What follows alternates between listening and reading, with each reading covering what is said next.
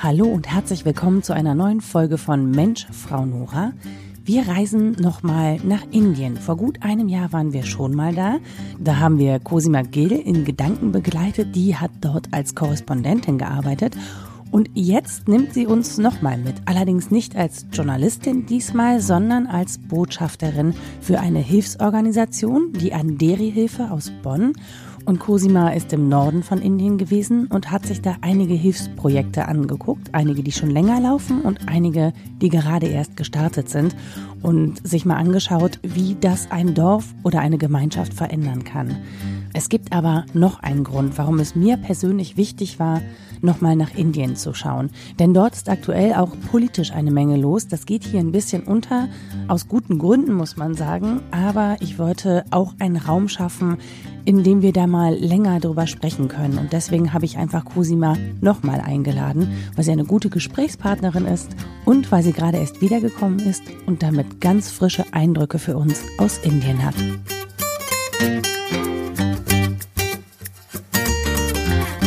Hallo Cosima, schön, dass du da bist. Hi Nora, ich freue mich auch wieder hier zu sein.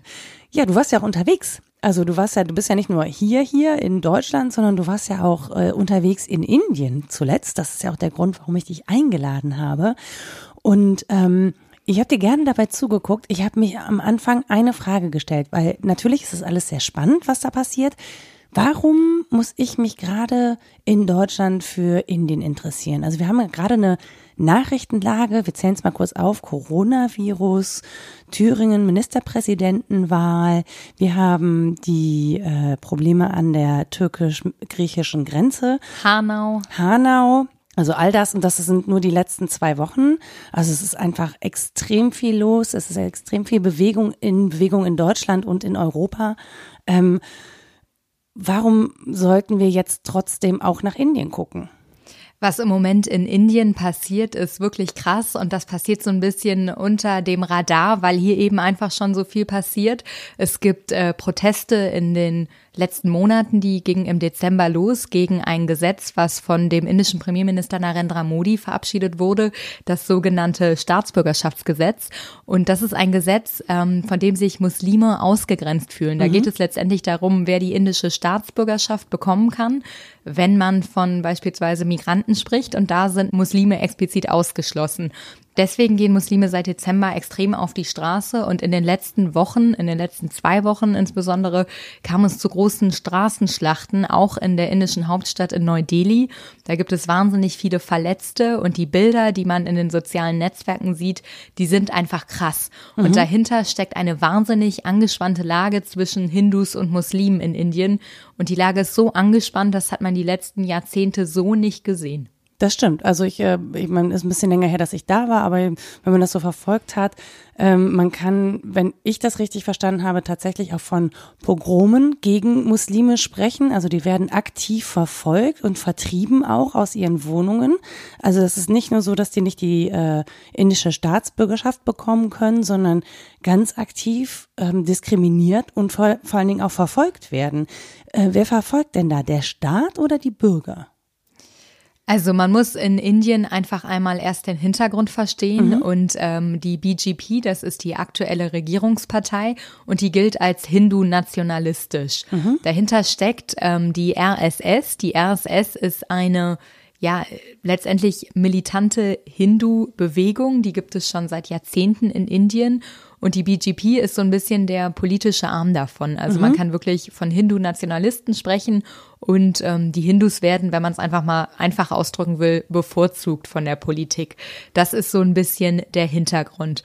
Hinter den aktuellen Verfolgungen steckt nicht der indische Staat, sondern das geht von Bürgern aus. Es gibt aber dann immer wieder Aussagen von Politikern, die das eher unterstützen und die Bürger eben auch, also dann im Mehrteil Hindus, nicht davon abhalten. Also das heißt, die Bürger, die dann eben auf die Straße gehen und auch Muslime verfolgen, Muslime ja letztendlich prügeln, die Geschäfte auch stürmen und so weiter. Und auch Häuser und Wohnungen anzünden. Genau, auch die Bilder hat man diese Woche gesehen. Ja. Das sind letztendlich Bürger, die sich aber vom Staat dann unterstützt fühlen, und zwar durch die Rhetorik. Okay, das heißt, er verhindert es nicht, der Staat, und legitimiert es damit eigentlich und unterstützt es sogar auch noch durch Aussagen von Politikern, die das Ganze noch befeuern.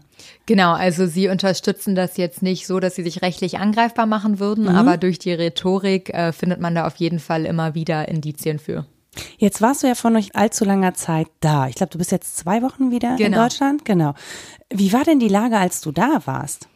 Ja, also ich fahre eigentlich jedes Jahr nach Indien so in den letzten Jahren, und ich merke da einen ganz krassen Unterschied. Also man merkt einfach, dass sich viele nicht mehr trauen, öffentlich über Politik zu sprechen, und dass auch viele Angst haben, dann in eine gewisse Ecke gedrängt zu werden.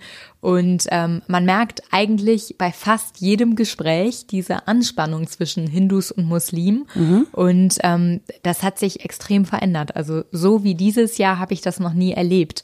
Und man muss immer, wenn man mit jemand über Politik spricht, wirklich aufpassen. Also als ich zum Beispiel im Taxi saß und dann mit Bekannten über Politik gesprochen habe, da hat dann auch mal ein Bekannter gesagt, oh, mal aufpassen, ob der Taxifahrer hier Englisch spricht, und will dann halt auch wirklich nicht, dass man die eigene politische Meinung irgendwie so kundtut und dass andere davon was mitbekommen. Also das würde dann eher im Privaten stattfinden und auch nur unter Leuten, denen man dann zum Beispiel vertraut. Absolut. Okay, das heißt, das war aber eigentlich nicht so.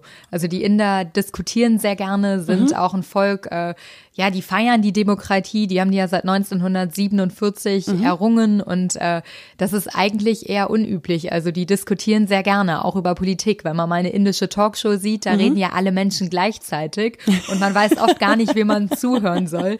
Da bekommt man dann auch einen Eindruck, wie gerne die über Politik reden. Deswegen fand ich das auch so krass, dass sich viele nicht mehr trauen. Mein Großvater war ja auch Inder und ich habe dann auch immer noch viele Verwandte in Indien und war zum Beispiel auch eine Nacht bei meiner indischen Familie. Es ist ein Großonkel in Neu-Delhi, und mit denen habe ich über Politik auch gesprochen. Das machen wir immer.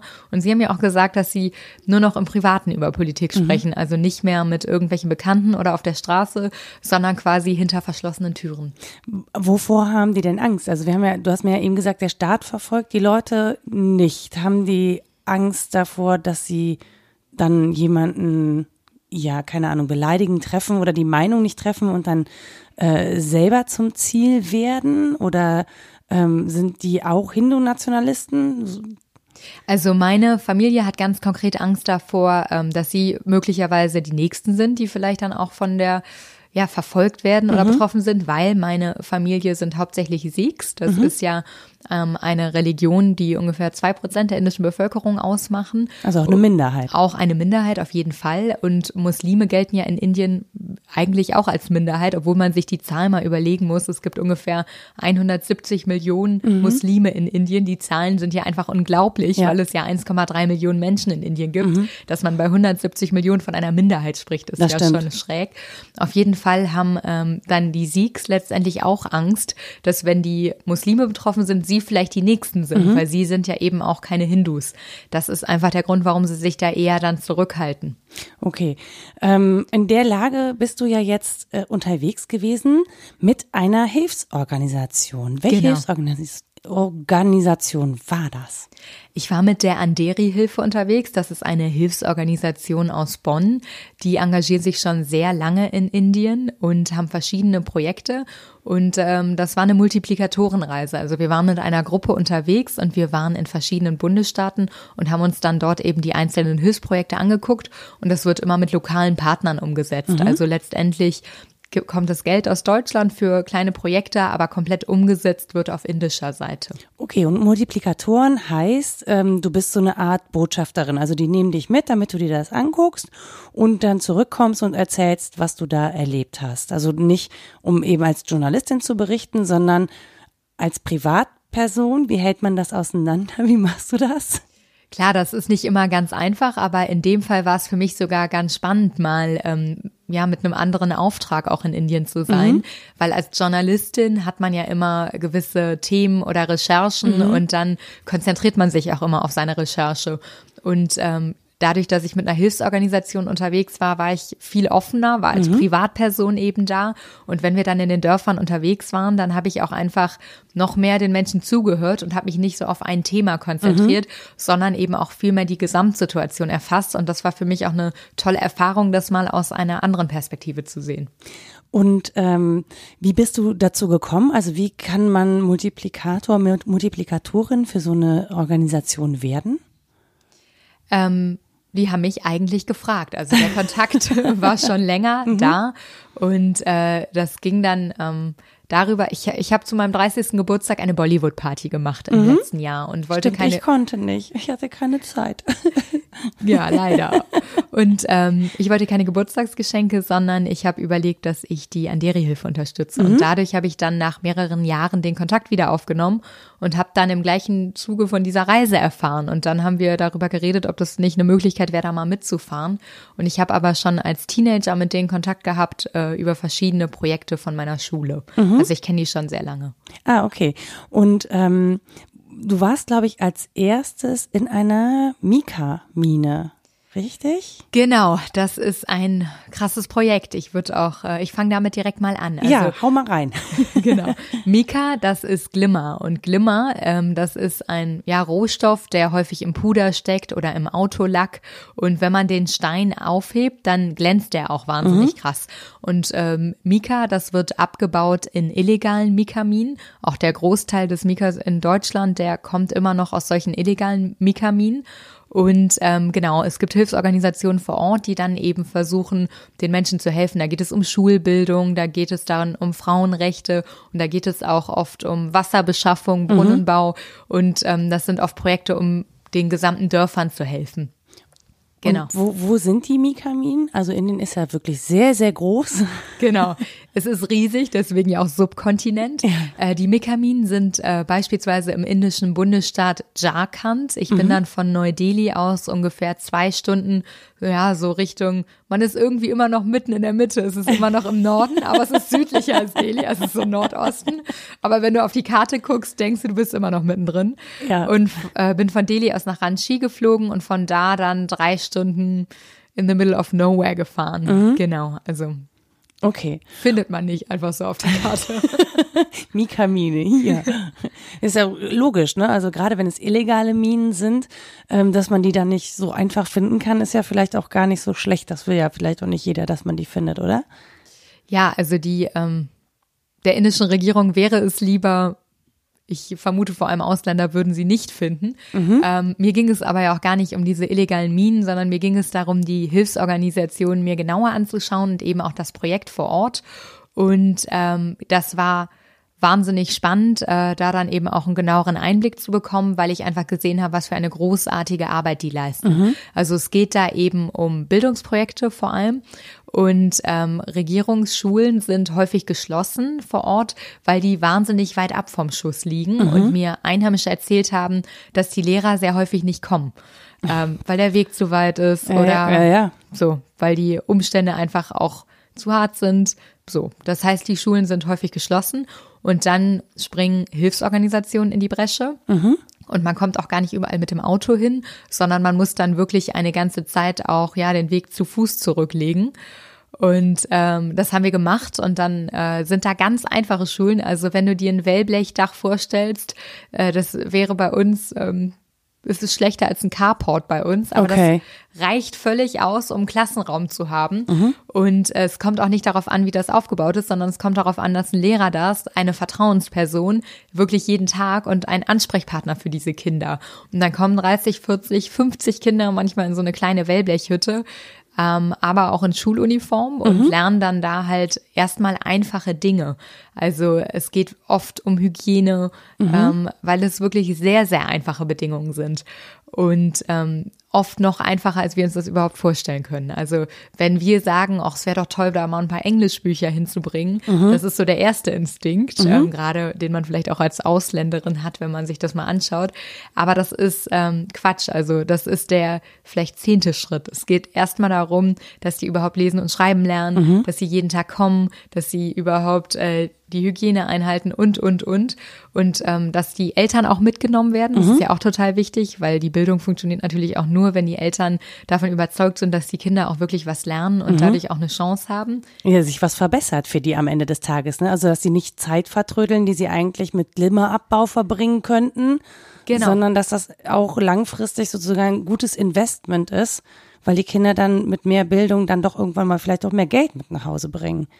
Ja, absolut. Also das ist auch die einfache Idee, weil wenn du die Kinder in eine Regierungsschule schickst und die da vielleicht dreimal waren und der Lehrer dann dreimal nicht da war und die dann irgendwie immer noch nicht das Alphabet können, dann fragen sich die Eltern natürlich auch, warum sie das machen. Und genau, der Glimmerabbau vor Ort ist häufig die einzige Einkommensquelle und letztendlich hängt da auch das komplette Familienleben dran.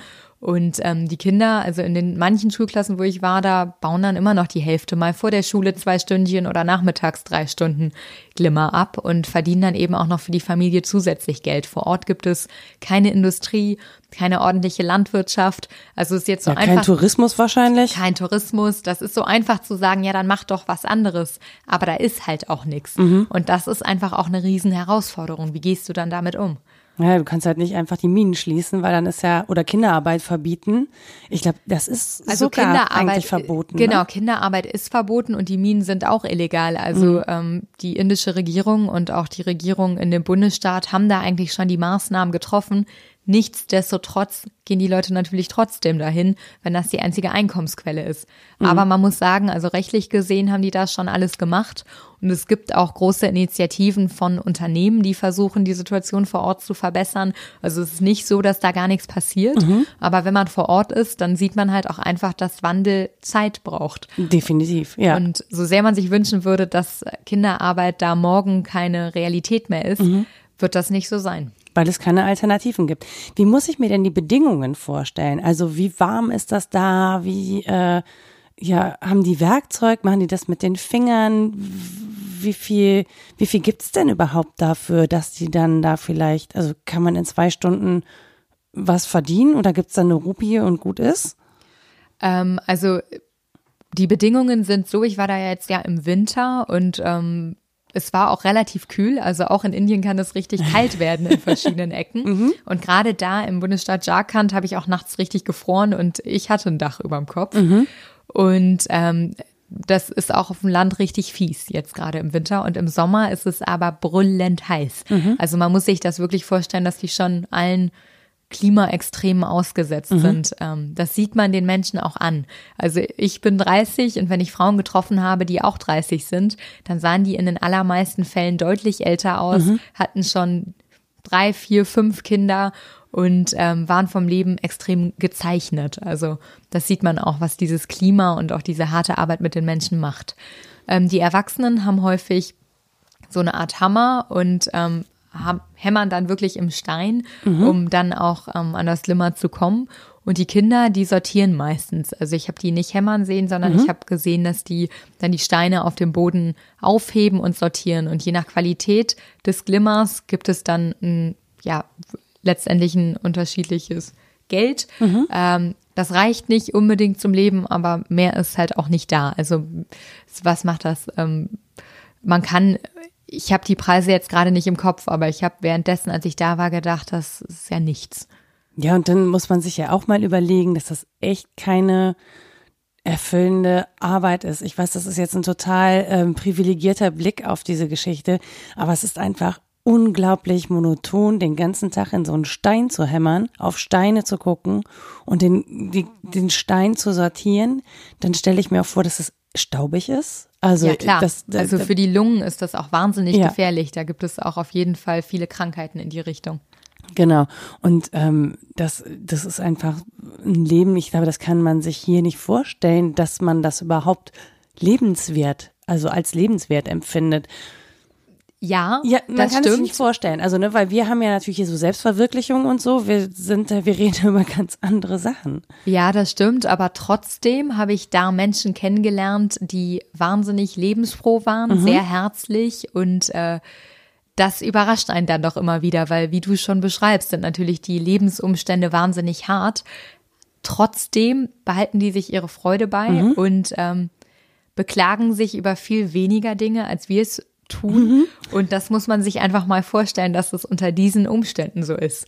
Also das finde ich halt immer wieder krass. Die Menschen und auch die Kinder gerade geben einem so viel und begegnen einem mit so einer Herzlichkeit. Das hat mich echt umgehauen. Mhm. Und das war auch gar nicht so leicht, weil man immer diesen krassen Kontrast hatte.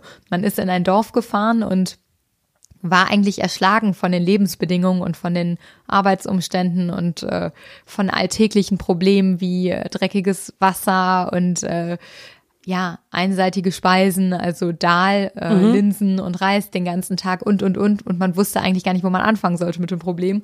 Und auf der anderen Seite haben die Leute einen umarmt und waren einfach wahnsinnig glücklich, dass man da war und wollten sich einfach nur unterhalten. Mhm. Und das war halt einfach so ein krasser Gegensatz. Auf der einen Seite diese Freude und Herzlichkeit und auf der anderen Seite hat man selber diese Armut und auch diese Situation wahrgenommen und dachte eigentlich, es müsste immer nur pure Verzweiflung vorherrschen. Ja, genau. Aber das war eben nicht der Fall. Ne, vielleicht auch einfach so ein westlicher Blick. Ne? Also das ist dieses, wenn wir uns jetzt vorstellen, wir müssten auf all unsere Privilegien verzichten, dann wären wir die unglücklichsten Menschen der Welt.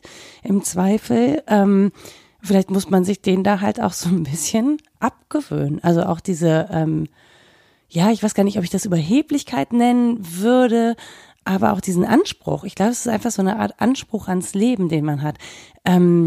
Wie verarbeitest du denn sowas? Also das ist ja schon, man bekommt ja, glaube ich, ganz viele Denkanstöße oder so Anreize, übers Leben auch nachzudenken. Und als Journalistin in der Regel, du hast ja ein Thema, dann bist du ja auch da total fokussiert und hast gar nicht so viel Platz. Jetzt hattest du ja Platz, da das auch mal so wirken zu lassen. Fühlt sich das anders an? Auf jeden Fall ist es nichts, was man von heute auf morgen verarbeitet und ich verarbeite immer noch, ich bin ja erst 2 Wochen wieder da und also was mir geholfen hat vor Ort, ich habe ja Insta-Stories vor Ort gemacht. Ja, ich habe es gesehen. Genau und tatsächlich war das für mich eine ganz gute Art, die Themen oder auch den Tag dann jeweils zu verarbeiten, weil man ja letztendlich einfach nochmal alles aufbereitet und Revue passieren lässt. Das ist nichts anderes als ein digitales Tagebuch für mich gewesen und da habe ich euch dann halt ein bisschen mitgenommen. Aber mir hat das auch sehr geholfen, selber nochmal zu überlegen, was habe ich da jetzt eigentlich gesehen und was nehme ich davon mit.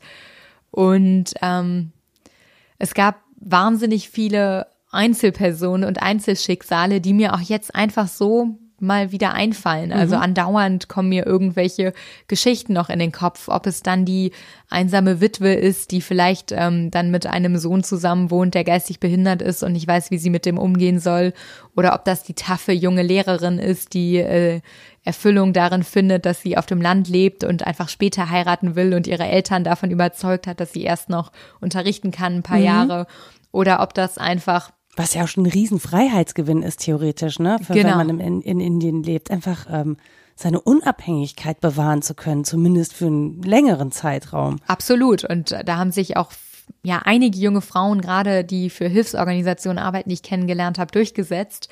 Und die waren wahnsinnig beeindruckend. Ja. Also das hat mich schon echt umgehauen, weil ich weiß, gegen was die manchmal ankämpfen müssen, um eben nicht früh zu heiraten. Und also das verarbeitet man nicht von heute auf morgen, sondern das dauert. Und als Journalistin hat man dann, wenn man irgendwie da ist, irgendwann einen fertigen Film und kann das so ein bisschen, das klingt jetzt so doof, aber dann eher abhaken. Und irgendwie habe ich jetzt das Gefühl, dass ich so einen Dauerauftrag bekommen habe. Ja. So, du bist ja dann auch von da auch noch weitergereist. Wo ging es als nächstes hin? Genau, von Jharkhand bin ich dann nach Hyderabad gereist und in Hyderabad haben wir uns dann Slum-Projekte angeguckt. Also es ging letztendlich darum, eher da, wie Hilfsorganisationen in Städten arbeiten. Und das war jetzt nicht der ganz klassische Slum, wie wir uns den vorstellen, sondern einer, der sich schon über 20, 25 Jahre entwickelt hat. Und das war relativ spannend zu sehen, weil Haushälterinnen da eine Union gegründet haben, also eine Gewerkschaft. Eine Gewerkschaft, ja. Genau. Und für sich da auch viel bessere Arbeitsbedingungen ausgehandelt haben. Also beispielsweise, dass sie dann zum Beispiel Urlaube bezahlt bekommen oder dass sie zum Beispiel dann den ganzen Tag bei ihren Arbeitgebern arbeiten können, dass sie nicht mehrere kleine Aufträge haben, sondern einen ganzen. Das gilt jetzt nicht für alle, aber sie haben so ein bisschen mehr über ihre Rechte gelernt und versuchen die dann auch irgendwie durchzubringen und Und das fand ich total spannend. Oder sie haben zum Beispiel einen Kindergarten vor Ort gegründet. No.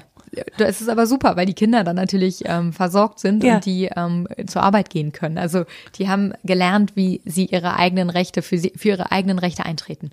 Und das haben sie über die Andheri-Hilfe gelernt? Also die hat sozusagen denen gesagt, so, das sind eure Rechte, und dann haben die gesagt, ah, okay, wenn das unsere Rechte sind, dann machen wir jetzt hier einen auf Gewerkschaft? Nein, oder wie läuft das? Das läuft anders.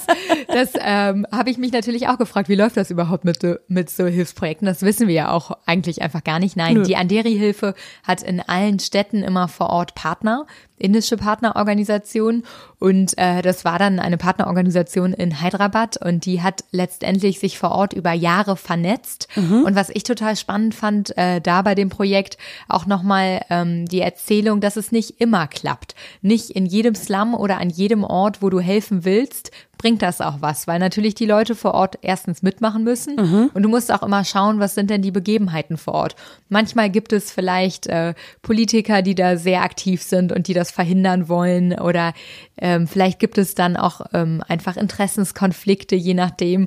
Es gibt ja vielleicht auch dann manchmal sind es christliche Partner, die vor Ort helfen wollen. Mhm. Dann sind es andere, die da sehr skeptisch sind, weil sie Angst haben, dass da vielleicht auch dass eine andere Religion da irgendwie mithilft. Mhm. Also das heißt, du musst immer erstmal gucken, passt das? Mhm. Und das fand ich, hat man da nochmal konkret gelernt, dass die Hilfsorganisation vor Ort wahnsinnig viel Vorarbeit leisten muss, bevor überhaupt ein Projekt beginnt. Mhm. Das ist schon echt krass.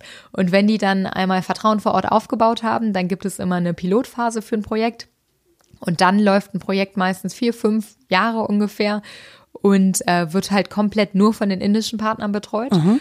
Und manchmal wird dann der Kontakt aber für Jahre, Jahrzehnte gehalten. Mhm. Und das ist dann natürlich im besten Fall so, dass man sich austauscht, voneinander lernt, Kontakt hält. Und so war das bei dem Projekt, was wir uns da zum Beispiel angeguckt haben.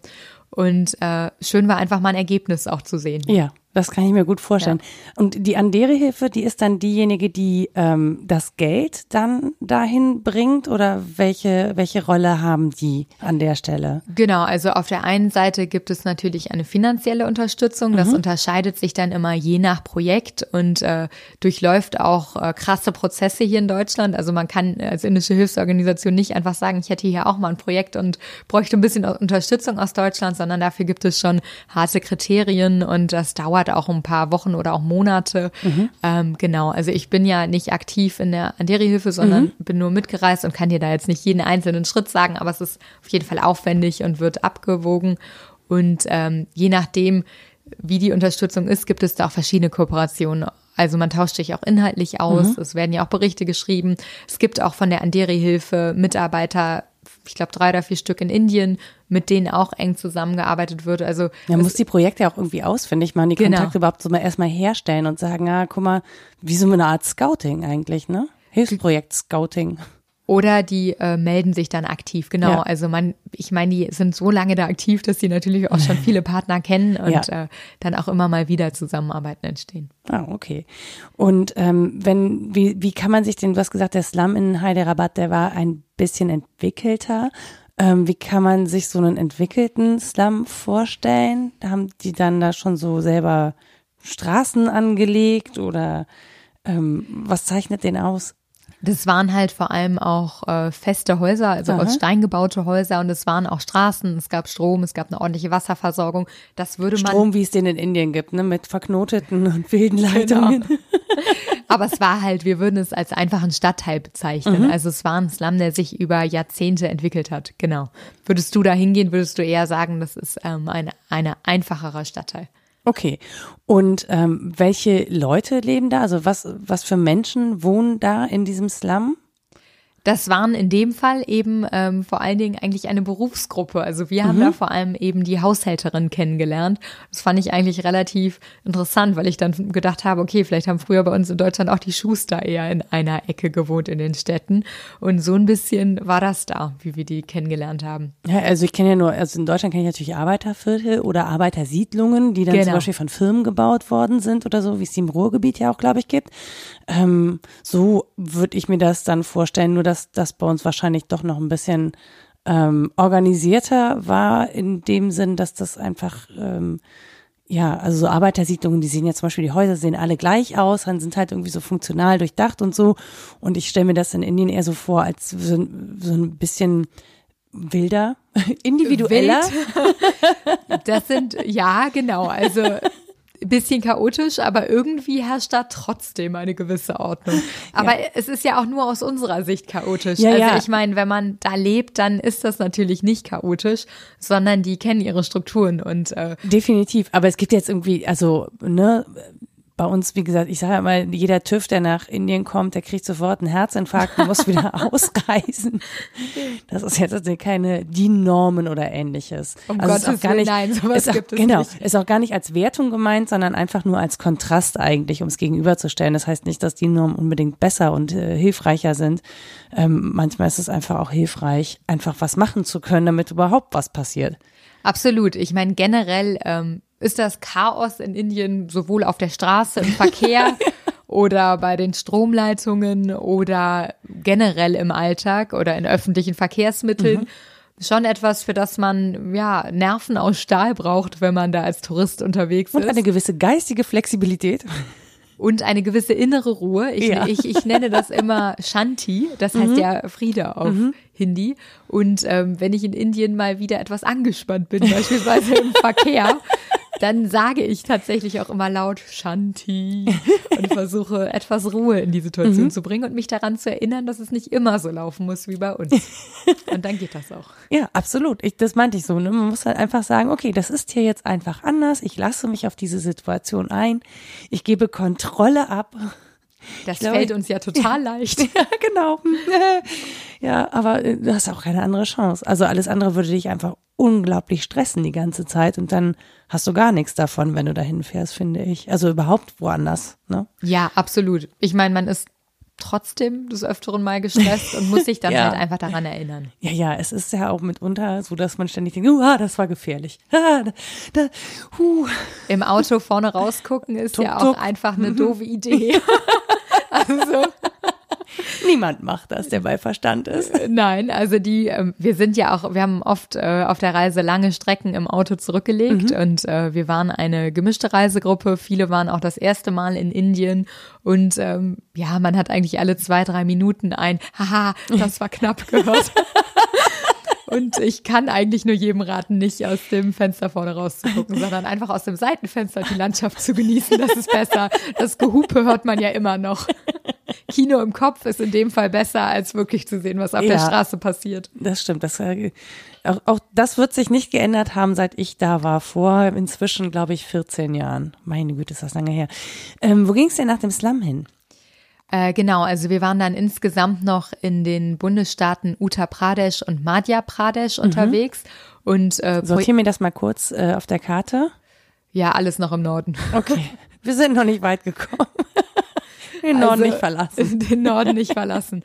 Und genau, also ein Projektschwerpunkt, den wir uns dann auch noch angeguckt haben, was ich auch total spannend fand, war letztendlich, wie Landwirte mit der Wassernutzung umgehen können. Thema Klimawandel ist da auch schon eine krasse Realität. Also du merkst zum Beispiel einfach heißere Sommer, dass Regen auch einfach seltener wird. In Indien gibt es ja die Monsunzeit. Das sind so 30 bis 40 Tage im Jahr und die wird in vielen Jahren auch nicht länger. Und dann müssen die Landwirte lernen, eben mit den Wasserressourcen, die sie haben, richtig umzugehen. Und wir haben uns dann zum Beispiel ein Projekt von einer Hilfsorganisation angeschaut, die den Landwirten auch beigebracht hat, wie das geht. Und das fand ich total spannend. Also da war zum Beispiel ein Ansatz zu sagen, wir gucken, wo die Hügel sind in der Region und dann haben sie da kleine Steinmauern aufgebaut und dadurch konnten sie das Regenwasser, das Monsunwasser auffangen. Das ist dann eher ins Grundwasser gesickert und dann haben sie das in Auffangbecken auch konserviert und dadurch können sie das Monsunwasser viel länger nutzen. Also es läuft nicht davon im wahrsten Sinne des Wortes, sondern sie haben halt für die Landwirtschaft viel mehr. Das war zum Beispiel ein Projekt, was den Dörfern wahnsinnig viel gebracht hat. Aber was ich dann auch verstanden habe und was die Hilfsorganisationen vor Ort auch immer erklärt haben, Es geht eben nie nur um ein Projekt, es geht nie nur um Bildung oder es geht nie nur um Wasservorräte, sondern es geht dann immer darum, das komplette Dorf mitzunehmen. Und in den Dörfern gab es dann zum Beispiel auch immer eine Frauengruppe oder auch eine Mädelsgruppe und klar, die Männer wurden auch mit eingebunden, aber es ging eigentlich darum, den Menschen beizubringen, dass sie zusammen als Dorf Verantwortung für alle übernehmen müssen. Und dann hat die Frauengruppe zum Beispiel sich dafür engagiert, dass sie wissen, wie man von der Regierung Hilfsprojekte anfordern kann. Also Hilfsprojekte im Sinne von Gelder beispielsweise für den Straßenbau oder für… Das ist im Prinzip ja politische Bildung, ne? Also beziehungsweise Bildung, um politische Wege nutzen zu können. Die Demokratie für sich nutzbar zu machen, die es ja gibt. Die gibt es definitiv noch, aber im Moment ist sie etwas angekratzt. Ja. Auf jeden Fall, da müssen wir auch, glaube ich, gleich nochmal drauf zu sprechen kommen. Das machen wir. Auf jeden Fall, bei diesen Projekten hast du halt einfach gesehen, dass sie sich selbst organisiert haben. Und was auch sehr schön war, zu sehen, dass dann Kastenwesen auf einmal keine Rolle mehr spielte, wenn alle in Gruppen sich gegenseitig unterstützen. Wir haben uns in den meisten… Das stelle ich mir ehrlich gesagt nicht so einfach vor, weil das ist ja wirklich so… traditionalisiert, da die Barrieren abzubauen und den dann zu sagen, ja, das ist mit den Kasten nicht mehr erlaubt, aber ihr müsst es jetzt auch wirklich ad acta legen, weil sonst kommt ihr hier nicht weiter. Das stelle ich mir echt wie eine riesen Herausforderung vor. Man kann denen das auch nicht sagen, sondern man muss einfach den Weg mit einem Dorf gemeinsam gehen als Hilfsorganisation. Also, das wäre auch blöd. Das funktioniert eigentlich nur, wenn man das durch Alltag abbaut. Also letztendlich, wir haben uns meistens Dörfer angeguckt, wo die Projekte gerade erst anfangen oder wo sie noch nicht angefangen haben, die noch kurz vor der Pilotphase waren und welche, wo es schon länger läuft. Und die Unterschiede waren echt krass. Also wir hatten ein Dorf, da konnte man überhaupt nicht mehr sagen, wer zu welcher Kaste gehört und alle haben uns begrüßt und alle haben mit uns dann letztendlich auch das Gespräch gesucht und an einem Ort haben wir mit denen gemeinsam einen Hindu-Tempel eingeweiht und das ganze Dorf hat mit uns gesungen und gefeiert. Und dann waren wir in anderen Dörfern, wo man auf einmal gemerkt hat, wenn man sich mit der Hilfsorganisation unterhalten hat, hier sitzen uns nur Menschen aus einer gewissen niederen Kaste gegenüber. Vielleicht muss man an dieser Stelle nochmal erklären, was das Kastenwesen überhaupt ist. Das ist ja, glaube ich, auch gar nicht allen klar. Das Kastenwesen existiert ja in Indien seit Jahrtausenden und die Gesellschaft war letztendlich im Hinduismus so organisiert. Also es gibt dann, ich glaube, 5 verschiedene Kasten. Wir fangen an mit den Brahmanen, darunter kommt die Kriegerkaste und so weiter. Also das ist eine… ja, mittlerweile muss man sagen, wirklich absurde Art, die Gesellschaft zu strukturieren, aber so war nun mal die Gesellschaft über Jahrtausende strukturiert. Und seit Ende der 40er Jahre ist das in Indien illegal, spielt aber im Alltag immer noch eine große Rolle. Beispielsweise eben dann in solchen Dörfern, also vor allem in den ländlichen Regionen, aber auch wenn es darum geht, wen man überhaupt heiraten darf. Also wenn man in die indischen Tageszeitung guckt am Wochenende und da dann die Heiratsanzeigen sieht, dann sieht man immer noch, dass sehr häufig die Kaste dazu geschrieben steht. Selbst beim Online-Dating. Ich wollte gerade sagen, wir waren jetzt bei Tinder? Bei Tinder habe ich es nicht gesehen, aber ich habe das eben, weil ich dann mit mehreren Bekannten darüber gesprochen habe, nochmal recherchiert. Und auch beim Online-Dating, also beispielsweise bei der Seite shadi.com, das heißt so viel wie Heirat, da kann man auch noch die Kaste als Suchkriterium mit eingeben, was ja völlig absurd ist. Wer sucht denn eigentlich, die Kinder oder die Eltern der Kinder in den Dating-Plattformen? Also mittlerweile, es wäre beides denkbar, aber traditionell ist es so, dass die älteren Frauen in der Familie suchen, also die Mutter, die Tanten und dann wird ein Partner vorgeschlagen, sowohl beim Mann als auch bei der Frau. Und in der modernen Variante geht das dann so, dass du mehrmals Nein sagen kannst, also gerade so vom Look oder wenn du dir das Porträt anguckst. Also so ein halbes Tinder. So ein halbes Tinder über Verwandte vorsortiert. Das findet man ja ganz toll. Wer will nicht, dass die eigenen Verwandten den zukünftigen Partner aussuchen? Gott. Ja. Wäre das was für dich? Ich möchte das Thema wechseln. Gut, auf jeden Fall sucht die Familie aus. Und man hat dann aber immer noch die Möglichkeit, eigentlich sein Vetorecht einzulegen, wenn man sich dann mal kennengelernt hat mit der Großfamilie. Aber man lernt sich natürlich nicht alleine kennen, da kommen eigentlich dann alle direkt mit. Nicht. Super angenehm. Bei einem großen Tee-Kaffeekränzchen wird dann irgendwann gefragt, und? Ja? Kannst du dir vorstellen, dass ihr euch nochmal trefft mit uns allen? Unsere Familien? Ja, match das? Dann gibt es einen Handshake, aber natürlich nicht zwischen den Partnern, sondern zwischen den Familien. Mhm. Und dann ist das ein Match. It's a match. It's a match. Das ist auch wirklich, auch das, ne? Man lacht da natürlich drüber, weil das aus der Sicht, also aus unserer Sicht natürlich absurd ist, aber ich glaube, das ist noch normal. Und wenn ich das richtig verfolgt habe, es gibt auch Kinder, die das wirklich gut finden, wenn die Eltern denen die Partnersuche abnehmen, weil die so busy sind mit Karriere und so. Klar, also, ja, also ich kenne da auch in meinem familiären Umfeld dann doch den ein oder anderen älteren Herren, der das gar nicht so schlecht findet, weil letztendlich wird ihm dadurch die Aufgabe abgenommen und er kann ja immer noch Ja oder Nein sagen. Das ist ja keine Pflichtveranstaltung, sondern er hat immer noch die Wahl und dann werden ihm halt verschiedene Partnerinnen vorgeschlagen. Mhm. Und man muss aber auch einfach sagen, arrangierte Ehen können auch gut funktionieren. Mhm. Ich habe da sehr, sehr viele Beispiele auch im erweiterten Familienkreis und das ist jetzt nicht so, dass jede arrangierte Ehe unglücklich ist, sondern viele glauben ja auch, dass sich die Liebe nach der Ehe entwickelt. Mhm. Das ist halt ein anderes Konzept. Und bei der arrangierten Ehe werden ja auch viele Dinge berücksichtigt, die vielleicht auch Sinn machen, wie Charaktereigenschaften oder vielleicht auch vertragen sich die Familien an sich. Also das muss man auch sehen. Es gibt viel Leid, was wir immer wieder darüber hören, gerade zum Beispiel beim Thema Mitgift. Aber es gibt halt auch viele positive Beispiele, von denen wir wahrscheinlich eher weniger hören. Und viele finden das natürlich absurd, aber ja, so aber nur aus unserer Sicht. Einfach. Nur aus unserer Sicht. Aus unserer Welt. Es gibt da auch gute Beispiele. So, gekommen sind wir vom Kastensystem. Zu arrangierten Ehen. Genau, zu arrangierten Ehen. Und von den Dörfern, in denen Projekte gerade erst anfangen. Genau.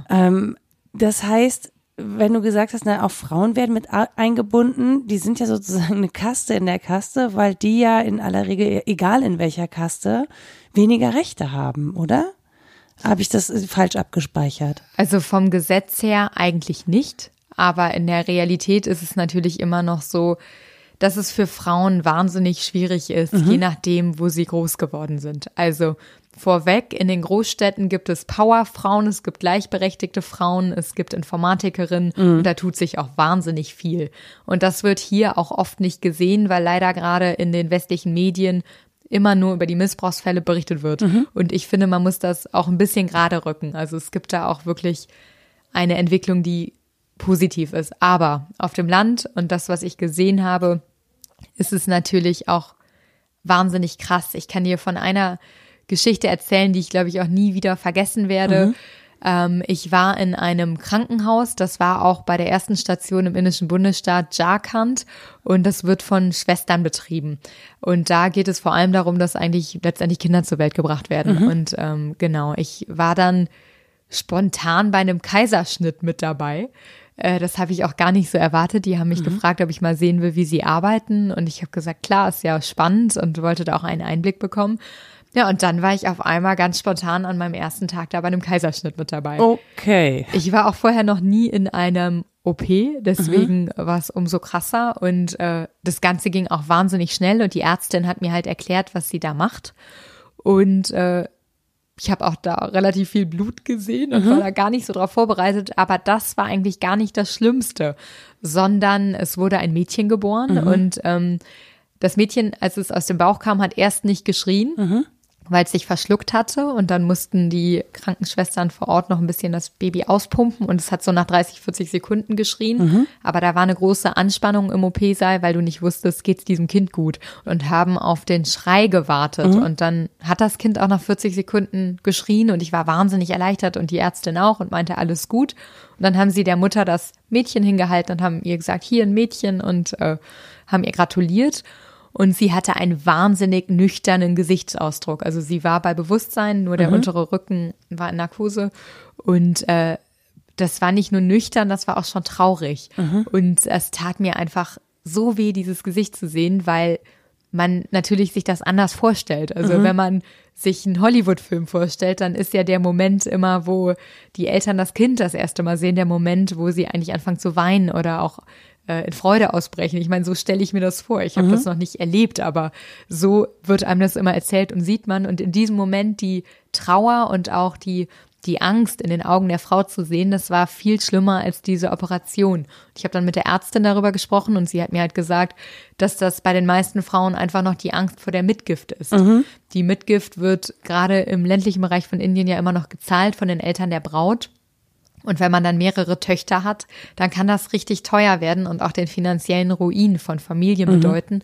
Und dementsprechend machen sich dann Frauen einen Riesendruck. Es ist in Indien ja auch nicht erlaubt, das Geschlecht vor der Geburt zu bestimmen, damit es keine Abtreibung gibt von weiblichen Föten. Weil das eine Zeit lang, glaube ich, so stark war, dass zu wenig Frauen geboren wurden, ne? Also genau. Zu wenig Mädchen. Es gibt immer noch zu wenig Mädchen in Indien. Ich glaube, lass mich nicht lügen, aber die Zahl 63 Millionen schwebt mir vor. Ich habe da neulich einen Artikel im Guardian gelesen, dass 63 Millionen Frauen oder Mädchen immer noch fehlen durch eben genau diese, ja, letztendlich durch diesen Umgang. Mhm. Also ja, gezieltes Abtreiben von weiblichen Föten, ne? Weil die einfach am Ende des Tages nur Geld kosten und gefüttert werden müssen und dann nichts einbringen im Prinzip, es sei denn, man kann sie arbeiten schicken. Genau, weil die Mädchen ja auch traditionell eben zu den Eltern des Mannes ziehen. Das heißt, sie können sich auch nicht im Alter um dich kümmern. Ja. Der Sohn bleibt dann bei den Eltern zu Hause und letztendlich kommt die Schwiegertochter dazu. Das ist dann so ein bisschen die Art, ich nenne es jetzt mal Altersvorsorge. Und wenn du nur Mädchen auf die Welt bringst, dann sind die alle weg, nehmen das ganze Geld mit und du kannst sie nicht mehr versorgen. Im schlimmsten Fall in sehr, sehr traditionellen, abgelegenen Gegenden, ja. Ja. Das ist natürlich auch, ich finde, das die ist Last ein muss man sich mal vorstellen. Ja, absolut. Ich habe auch gerade gedacht, boah, das ist ein Wahnsinnsdruck, den du da hast und der sozusagen ja schon mit der Geburt des Kindes beginnt. Also das ist ja schon so ein Start ins Leben, wo man so denkt so, oh Mann, ey, da kann man sich kein Happy End vorstellen. So, das ist ja schon sozusagen als Tragödie vorgezeichnet. In manchen Fällen leider ja. Wobei man natürlich auch sehen muss, ich habe auch auf dem Land Familien gesehen, die nichts haben, die viele Mädels hatten, die in die Schule schicken und versuchen, dass sie die tollste Bildung kriegen, die überhaupt möglich ist. Also auch da gibt es natürlich das Gegenteil. Absolut, es ist nur so, ich glaube, du kannst es dir in dem Moment noch nicht vorstellen, dass das möglich ist. Und wenn du was anderes erlebt hast oder auch vorgelebt bekommen hast, du kommst ja auch von irgendwo her und die sind ja häufig auch nicht wie wir 30 und ausgebildet, sondern auch sehr jung, wenn die Kinder auf die Welt kommen, die ersten. Absolut. Und dann hast du, glaube ich, du bist gar nicht in der Lage, das, glaube ich, dann zu überblicken. Ist mal jeden Fall, dieser Moment, als das Mädchen da auf die Welt kam und der Blick der Mutter, der war echt heftig. Also das ist zum Beispiel so ein Thema, an dem knabber ich bestimmt noch lange und denke noch lange darüber nach, was aus dem Mädchen wohl geworden ist. Ja, definitiv. Also das würde mich, glaube ich, auch extrem beschäftigen. Also vor allen Dingen, weil man sich ja eigentlich denkt, boah, wie schön bei einer Geburt dabei zu sein, da entsteht neues Leben. Und dann ist das wirklich wie so ein mieser Plot-Twist. Also ja, wobei ich habe dann am nächsten Tag habe ich nochmal die Mutter besucht, dann da im Krankenhaus und auch den Vater kennengelernt und der war total jung und nett und hat sich auch gefreut. Also ich konnte das in dem Moment dann gar nicht mehr so genau einordnen. Es war jetzt nicht so, dass der irgendwie auch traurig oder letztendlich irgendwie sauer wirkte, sondern irgendwie, glaube ich, die Mutter hat sich den Druck vor allem auch selbst gemacht. Klar, aber man kann natürlich völlig nachvollziehen, woher dieser Druck kommt, ne? Also das, ja, das heißt ja auch nicht, dass dieses Kind dann irgendwie nicht geliebt wird oder so. Es ist einfach, glaube ich, nur, für dich bricht dann erstmal wahrscheinlich eine Welt zusammen im Sinne von, du hattest halt zwei Chancen. Also das ist 50-50 und ne, jetzt hast du halt nicht in den Lostopf gegriffen, wo es einfacher ist, sagen wir mal so. Also leicht ist es ja eh nicht, so ein Kind groß zu kriegen, ne? Auch gerade nicht in Indien. Ja, also ich versuche es nur nachzuempfinden und denke nur so, ja, es ist wirklich unter den Bedingungen dann sofort Freude zu erwarten, ist, glaube ich, total schwierig. Und man muss auch dazu sagen, auch hierzulande, nicht jede Mutter oder nicht jeder Gebärenden ist es möglich, sofort Freude zu empfinden, wenn das Kind auf die Welt kommt. Auch da soll es keinen Druck geben. Also es ist halt einfach so, ne? Für die einen passiert es, für die anderen nicht. Ich glaube, die Umstände sind in Indien einfach nur nochmal ganz andere, als wir das hier haben. Genau, und die Ärztin hat mir aber auch nochmal gesagt, dass ja, der Fall mit der Mutter jetzt kein Einzelfall sei, sondern sie auch manchmal Mütter hätte, die dann noch im Operationssaal anfangen würden zu weinen. Also es ist definitiv ein großer Druck und eine große Last, der da auf den Frauen lastet. Aber du hast ja auch erlebt, dass es eben da auch Entwicklungen gibt, ne? Dass es sowas wie feministische Gleichberechtigung auf dem Dorf, dass das auch angestrebt wird und dass das auch funktioniert. Genau, ich habe ein Projekt gesehen, das war dann auch gegen Ende der Reise, das fand ich auch großartig. Da hat eine Hilfsorganisation vor allem über Sport geschafft, die Mädchen zu integrieren. Also die Mädchen haben dann Sportarten wie beispielsweise Cricket gespielt, was vielleicht gerade auf dem Land eher eine Sportart wäre, die von den Jungs gespielt wird. Und haben dann auch immer nach der Schule jeden Tag trainiert und haben dadurch auch so einen richtigen Kampfgeist entwickelt. Und das war großartig, weil ich habe dann ein Mädchen kennengelernt, die wollte dann Profi-Cricket-Spielerin werden. Und sie haben da dann eben auch über Mädchengruppen und über Sport es geschafft, dass die eine Gemeinschaft entwickeln, dass sie die Eltern überzeugen, dass sie eben auch nachmittags auf dem Cricketfeld stehen dürfen.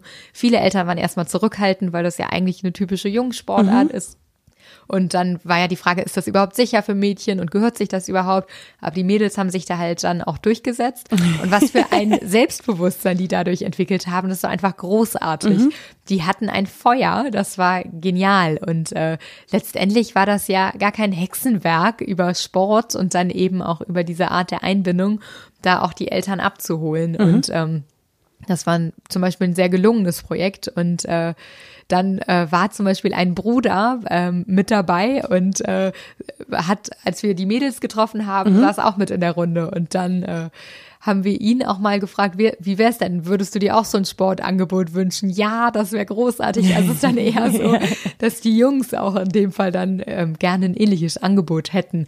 Das gibt es an manchen Orten auch, aber oft liegt der Schwerpunkt halt auch erstmal darin, dann die Mädchen abzuholen und da so eine Gleichberechtigung zu schaffen. Ja, oder überhaupt erstmal eine Möglichkeit zu schaffen, dass die Mädchen einen Selbstwert erfahren, ne? Weil der ja dann auch häufig, auch durch die Situation, die wir ja eben schon beschrieben haben mit der Geburt,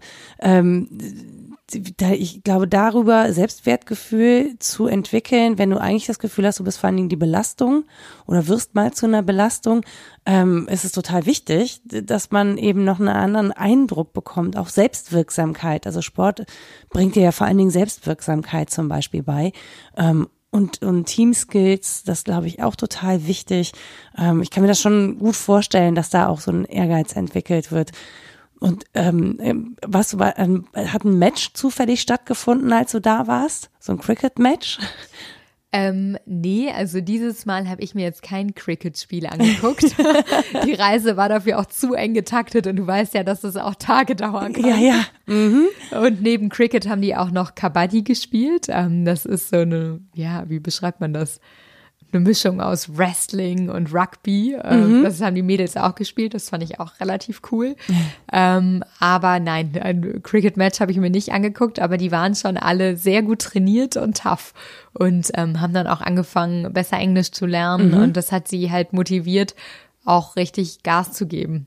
Genau. Ja, weil einfach eine Perspektive vielleicht da ist, ne? Wenn ich irgendwie das Ziel habe, ich möchte Cricket-Spielerin werden oder Profi-Cricket-Spielerin und habe so ein Ziel vor Augen, dann kann ich das ja auch, diese Energie auch in andere Sachen stecken, zum Beispiel in Englisch lernen oder was mir da sonst noch so einfällt. Von diesem Mädchen fand ich auch zum Beispiel sehr krass. Sie hat gesagt, sie hat ihre Eltern dann überzeugt, dass sie Cricket spielen darf. Und als nächstes würde es sie sehr stören, dass immer nur die Jungs abends ins Dorf fahren dürfen oder gehen dürfen, um da die Besorgungen zu machen. Und das wäre überhaupt nicht cool. Sie will das auch machen. Und wenn das Frauen dürften und die anderen das tolerieren würden, wäre das auch so, dass das dafür sorgt, dass Frauen sicherer sind. Und sie hat sogar gesagt, dass es dann weniger Vergewaltigungen gibt, weil die Frauen dadurch auch einfach gleichberechtigter und selbstbewusster werden. Das war so ihre Argumentation. Aber ich fand es so cool, dass sie halt einfach gesagt hat, ich will jetzt als nächstes auch ins Dorf gehen und auch abends, wenn es ein bisschen dunkler wird, die Erledigung für meine Eltern machen. Ich kann das auch. Es kann nicht sein, dass das nur eine Aufgabe für Jungs ist. Ja. Also du hast da ganz konkret gesehen, so der erste Schritt ist, sie will Sport machen, sie hat sich da durchgesetzt und sie hat jetzt auch ganz klar gesehen, was so die nächsten Schritte sind. Das sind ja oft so kleine Dinge im Alltag. Naja, Raum erobern. Raum erobern, ne? Genau. Und das lernen die. Das finde ich eigentlich ganz cool. Und es hilft ja auch so einem Dorf, sich zu entwickeln, weil es dich auch unabhängiger macht, ne? Also wenn es sonst nur die Jungen dürfen und die Mädchen, bei denen geht das nicht, das schränkt dich ja auch ein in deiner Bewegungsfreiheit, auch als Familie. Ne? Man muss ja anders planen zum Beispiel. Deswegen ist es ja grundsätzlich völlig ab von westlichen feministischen Vorstellungen oder so. Es geht ja einfach grundsätzlich darum, Bewegungsräume zu haben und Sicherheit. Also ganz basal. Bewegungsraum, Sicherheit, Schutz vor, also unversehrt zu sein in einer Gesellschaft, in der du lebst. Ich kann halt auf dem Land auch gut verstehen, wenn die Familien Angst haben um ihre Mädchen.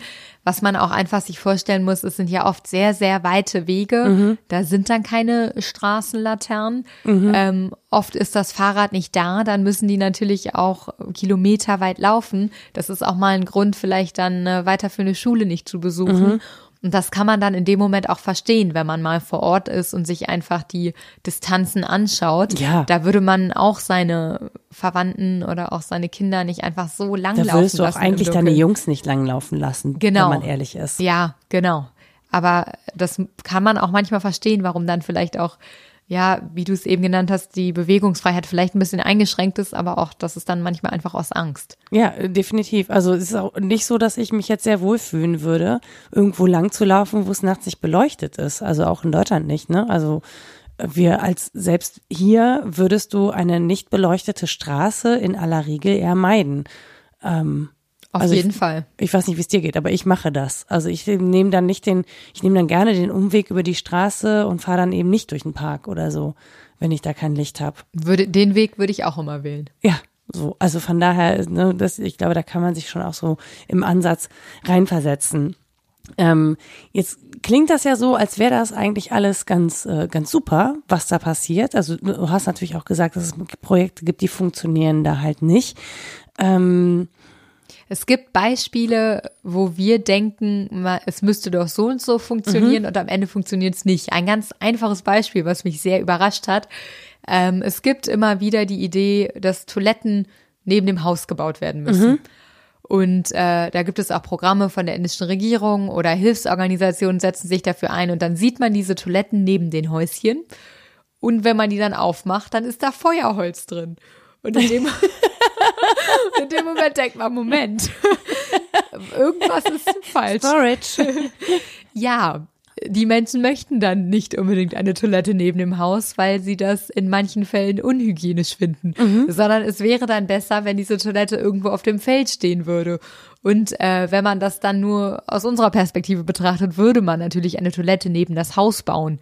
Und ja, sogar ins Haus. Oder ins Haus. Ja. Aber das ist dann eben manchmal der falsche Ansatz. Und da sieht man dann halt auch, dass nicht immer alles, was wir uns so denken, wie es sein müsste, dann auch so vor Ort direkt so ist oder so angenommen wird. Oder ein anderes Beispiel, was ich auch relativ interessant fand, war, wenn ein Dorf es geschafft hat, beispielsweise Gemüsegärten anzulegen, also für die eigene Ernährung, dann bedeutete das nicht gleich, dass die Kinder auch eine ausgewogene Ernährung hatten. Mhm. Also neben Linsen und Dalen noch was anderes gegessen haben. Dann haben sich manche Hilfsorganisationen gefragt, warum ist das denn so? Weil eigentlich müsste man ja jetzt davon ausgehen, wenn die noch anderes Gemüse anbauen, dass sich auch die Ernährung der Kinder verbessert. Aber dafür musste man erstmal mit denen darüber sprechen, wie eine ausgewogene Ernährung aussieht. Das ist halt dann manchmal macht man einen Schritt A und merkt, okay, da ist noch mehr notwendig. Mhm. Und ich glaube, ganz viele Projekte sind dann eben auch Learning by Doing. Man muss sich ja immer an die lokalen Begebenheiten anpassen und dann auch schauen, ob irgendwas klappt. Und ich fand das so spannend, weil man würde ja automatisch davon ausgehen, okay, die haben Gemüsebeet, das heißt automatisch, die Ernährung muss besser werden. Die wollen jetzt alle mega gern Gemüse essen. Aber du musst natürlich dann auch mal darüber sprechen, wie sieht denn eine ausgewogene Ernährung aus? Und was dann die Hilfsorganisation in dem Fall gemacht hat, das fand ich auch total smart. Sie haben dann ein Plakat in dem Dorf, in dem, ja, ich nenne es mal Meetingraum, aufgehangen. Und auf dem Plakat waren dann Punkte für die Kinder. Und zwar war da einfach eine Linie, wie viel wiegt das Kind hier und wie viel wiegen Kinder in dem gleichen Alter im Durchschnitt. Und für jedes Kind gab es dann einen Punkt und einmal im Monat ungefähr wurden die Kinder dann gewogen.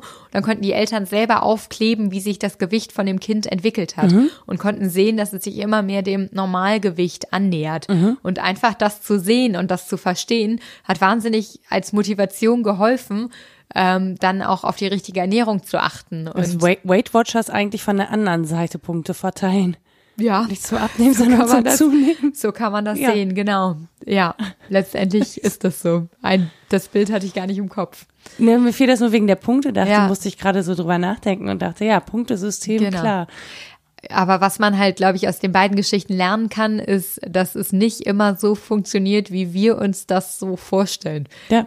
Sondern die Welt ist dann eben doch ein bisschen komplexer.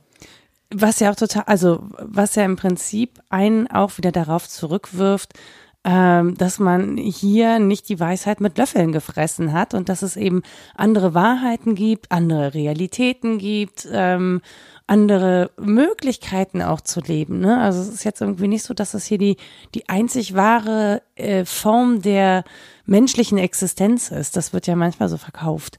Absolut. Und das, man erlebt, finde ich, dann da, dass es so viele andere Möglichkeiten gibt, auch ein gutes und zufriedenes Leben zu führen, ohne das, was wir hier so an Ansprüchen von uns geben. Also ganz jenseits von irgendwelchen SUVs. Ja, oder, naja, gut. Luftverschmutzung ist auch in Indien ein großes Thema. Ja, absolut. Da haben wir uns ja schon mal drüber unterhalten. Ja, absolut, natürlich. Ich dachte jetzt bei den ländlichen Gegenden war ich jetzt eher nicht so bei Luftverschmutzung. Ach so, ja, das stimmt. Das war tatsächlich auch sehr schön, da mal auf dem Land unterwegs zu sein, weil man in den indischen Städten einfach schon merkt, Dichte, Stress, Luftverschmutzung, das hat man da auf dem Land nicht. Ja, so dachte ich das gerade. Also es ist jetzt irgendwie nicht. Und die Luftverschmutzung in Delhi kommt auch weniger von den SUV als mehr von den motorisierten Gefährten jeglicher Art, die Tuk-Tuk. Überhaupt gar keinen Umweltstandards entsprechen, würde ich behaupten. Die sind auch gerne mal so zusammengeschraubt, ne? Ja, also ja, aber in Delhi fährt. Kommt das ja. Also es gibt auch wahnsinnig viel Verkehr, da fahren auch wahnsinnig viele Autos rum. Die Industrie ist ein Problem, also ja, bei der Luftverschmutzung, da gibt es verschiedene Komponenten und das haben die auch immer noch nicht besonders gut im Griff. Das stimmt. Jetzt hast du eben gesagt, wir müssen auch nochmal über die politische Situation sprechen, da. Ja, genau. Also die politische Situation, so wie sie im Moment ist, bereitet mir wirklich Bauchschmerzen und es gibt auch immer mal wieder Inder, mit denen ich auch mich unterhalten habe, die mich fragen, war das vielleicht so in Deutschland 1933 und wollen dann da Vergleiche ziehen, dass Muslime jetzt so ausgegrenzt werden in Indien wie damals vielleicht die Juden in Deutschland. Und ich würde sagen, so weit würde ich auf keinen Fall gehen. Also die Situation gibt es da noch nicht. Aber auf jeden Fall ist es besorgniserregend und die Situation, in der die Muslime da auch gerade stecken, da muss man genauer hinschauen. Und das tun wir viel zu wenig. Und jetzt einfach, also wenn man sich überlegt, Modi wurde ja im letzten Jahr das zweite Mal gewählt. Das war im Mai und wir haben alleine da auch bei dem Wahlergebnis nicht so richtig hingeschaut, weil parallel hier in Europa die Ergebnisse der Europawahl verkündet wurden und da hatten wir dann einfach auch wichtigere Themen. Das kann ich auch gut verstehen, aber trotzdem ist das ein bisschen untergegangen und er hat da einfach im Moment wahnsinnig viele Unterstützung und Stimmen im Parlament und kann seitdem so ein bisschen schalten und walten, wie er möchte eigentlich. Und vielleicht erinnerst du dich noch an den Sommer, als dann auch letztendlich im Kaschmir wieder viel los war. Kaschmir galt ja jahrzehntelang als autonome Region und hatte dadurch auch war so eine Sonderverwaltungszone, wenn du das so möchtest. Und diese autonome Region, dieser Sonderstatus wurde Kaschmir jetzt eben genommen und wird jetzt von Delhi aus verwaltet. Und, da gab es auch Ausschreitungen, glaube ich, wenn ich mich recht erinnere. Große. Im Sommer. Ja, genau. Genau, und die lokalen Politiker wurden inhaftiert oder unter Hausarrest gestellt. Genau, das Internet wurde abgestellt und so über Wochen, Ja, es ist immer noch eher eine Blackbox, was da in Teilen passiert. Okay. Da sickert immer noch nicht so viel raus. Auf jeden Fall wurde Kaschmir in verschiedene Teile eingeteilt. Und mir haben dann zum Beispiel auch Bekannte erzählt, dass es Gesetze geben soll, dass jetzt zum Beispiel Hindus sich da einfacher niederlassen können in gewissen Zonen, wo vielleicht auch viele Muslime wohnen. Dafür ist meine Quelle tatsächlich Bekannte, deswegen würde ich nach dem Zwei-Quellen-Prinzip das jetzt auch alles nicht als Gesetz sehen. Das wäre nicht journalistisch sorgfältig, aber auf jeden Fall gibt es da relativ viele Dinge, die sehr bedenklich sind von der Entwicklung. Also Kaschmir war der eine Punkt, wo auch viele Muslime betroffen waren und es gibt dann immer wieder so kleine Sticheleien. Also zum Beispiel siehst du ja alleine, ein Beispiel ist die Kuh. Mhm. Die Kuh ist ja für die Hindus heilig. Mhm. Und in den letzten Jahren sieht man immer mehr Kühe auf indischen Straßen. Mhm. Gerade vielleicht in indischen Bundesstaaten wie Uttar Pradesh. Das war unglaublich, wie viele Kühe wir gesehen haben. Und Landwirte, die dann manchmal Muslime sind, die trauen sich dann zum Beispiel auch gar nicht mehr, Kühe von A nach B zu transportieren, weil man dann schon Angst haben muss, dass man überfallen wird und dass man dann vielleicht sogar verletzt wird, weil man eine Kuh transportiert. Also das muss weil die Wahrscheinlichkeit groß ist, dass die geschlachtet werden soll, weil Muslime ja kein Schweinefleisch essen und dafür dann Rindfleisch. Genau. Ja. Auf jeden Fall ist das zum Beispiel ein großes Thema. Und du siehst an dieser Kuh auch den Konflikt zwischen Hindus und Muslimen sehr genau. Und ja, also das muss man einfach auch beachten. Und Narendra Modi war ja, das ist ja der indische Premierminister, der war ja vorher im indischen Bundesstaat Gujarat da als Minister. Und in dem indischen Bundesstaat Gujarat gab es, ich glaube im Jahr 2003 war das, gab es auch Ausschreitungen und dabei sind auch wahnsinnig viele Muslime umgekommen. Und Modi wird immer vorgeworfen, dass er da nicht genug gegen getan hat, also dass er letztendlich die Aufstände, die dann auch von Hindus erfolgt sind, nicht ausreichend gestoppt hat. Und deswegen hatte er ja auch in den USA länger eine Einreisesperre, bevor er gewählt wurde das erste Mal. Das muss man vielleicht auch einfach nochmal erzählen, um da den ganzen Hintergrund zu kennen. Und wenn man das alles im Kopf behält und dann sich die aktuellen Entwicklungen anschaut, dann ist das auf jeden Fall besorgniserregend. Ja, auch weil, ich glaube, das vergessen auch viele Leute, ne? Indien einfach die größte Demokratie der Welt ist und unglaublich viele Menschen da leben und wir natürlich auch sehr viele Geschäftsbeziehungen dahin haben. Das muss man halt auch sagen, ne? Also alleine schon, wenn du auch von den Mika-Minen berichtest, der Glimmer, der da abgebaut ist, der ist in unserer Kosmetik, in unseren Autolacken. Das heißt, wir handeln mit denen, die bekommen Geld von uns. Ja, Pharmaindustrie, ja. IT, wir sourcen ja auch viele Callcenter dahin aus, genau. Also natürlich gibt es enge Beziehungen zu Indien. Genau, und nur weil die halt nicht sichtbar sind, heißt es halt nicht, dass wir dann nicht vielleicht auch über diese Geschäftsbeziehungen eine gewisse Verantwortung haben, da zumindest genauer hinzusehen. Also dass wir da nicht in fremde Demokratien eingreifen können, glaube ich, versteht sich von selber, aber dass man vielleicht mal genauer hinschaut, mit wem man da welche Geschäftsbeziehungen pflegt, das tun wir ja mit anderen Staaten auch. Genau, aber mal weniger glücklich. Das stimmt.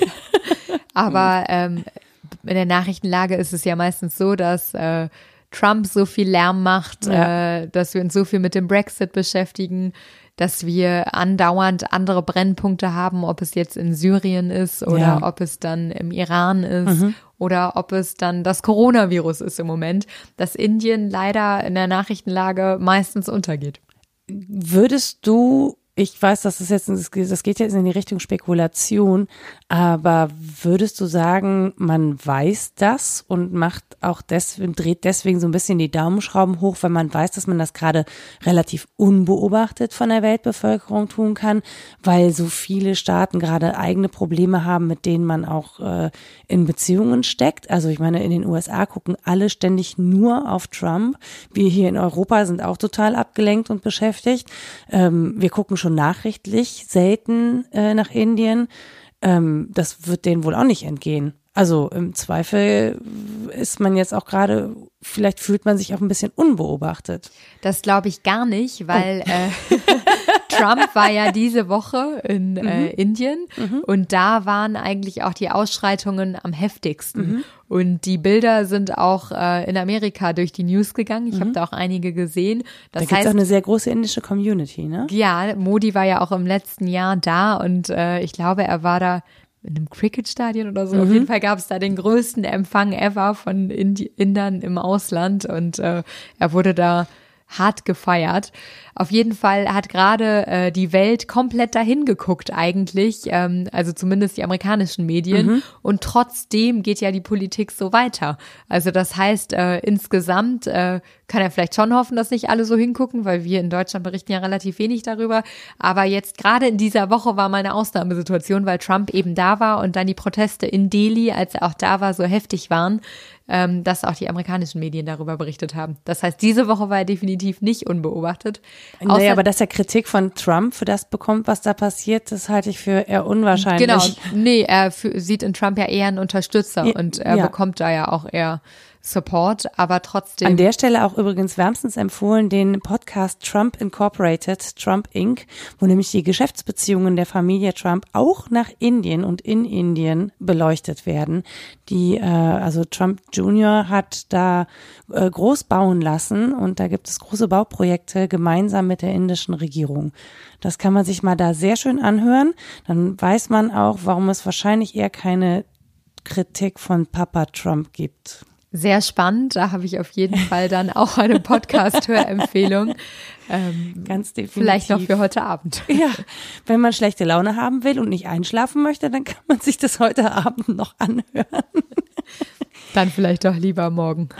Liebe Cosima, ich danke dir, dass du da warst, dass du so viel Zeit mitgebracht hast, davon zu erzählen. Ich fand es super spannend, mit dir in Gedanken zumindest ein bisschen in Indien zu reisen. Und ja, ich würde sagen, wir nehmen uns noch eine Scheibe Bananenbrot, machen es uns noch ein bisschen gemütlich und euch eine schöne Zeit und bis zum nächsten Mal. Tschüss. Tschüss. Das war Mensch, Frau Nora. Zu Gast Cosima Gill. Musik Anja Arnold. Wenn ihr noch ein paar bildliche Eindrücke haben wollt von dem, was Cosima Gill in Indien erlebt habt, dann folgt ihr doch einfach auf Instagram unter Cosima_Gill. Und wenn ihr Fragen und Anmerkungen zu dieser Folge habt, dann lasst mir doch einen Kommentar da unter www.mensch-frau-nora.de. Ihr erreicht mich auf Twitter unter @fraunora und ich würde mich sehr freuen, wenn ihr diesen Podcast bewertet bei iTunes oder da, wo ihr sonst noch Podcasts hört. Das hilft anderen Leuten herauszufinden, ob es sich auch für sie lohnt, diesen Podcast zu hören.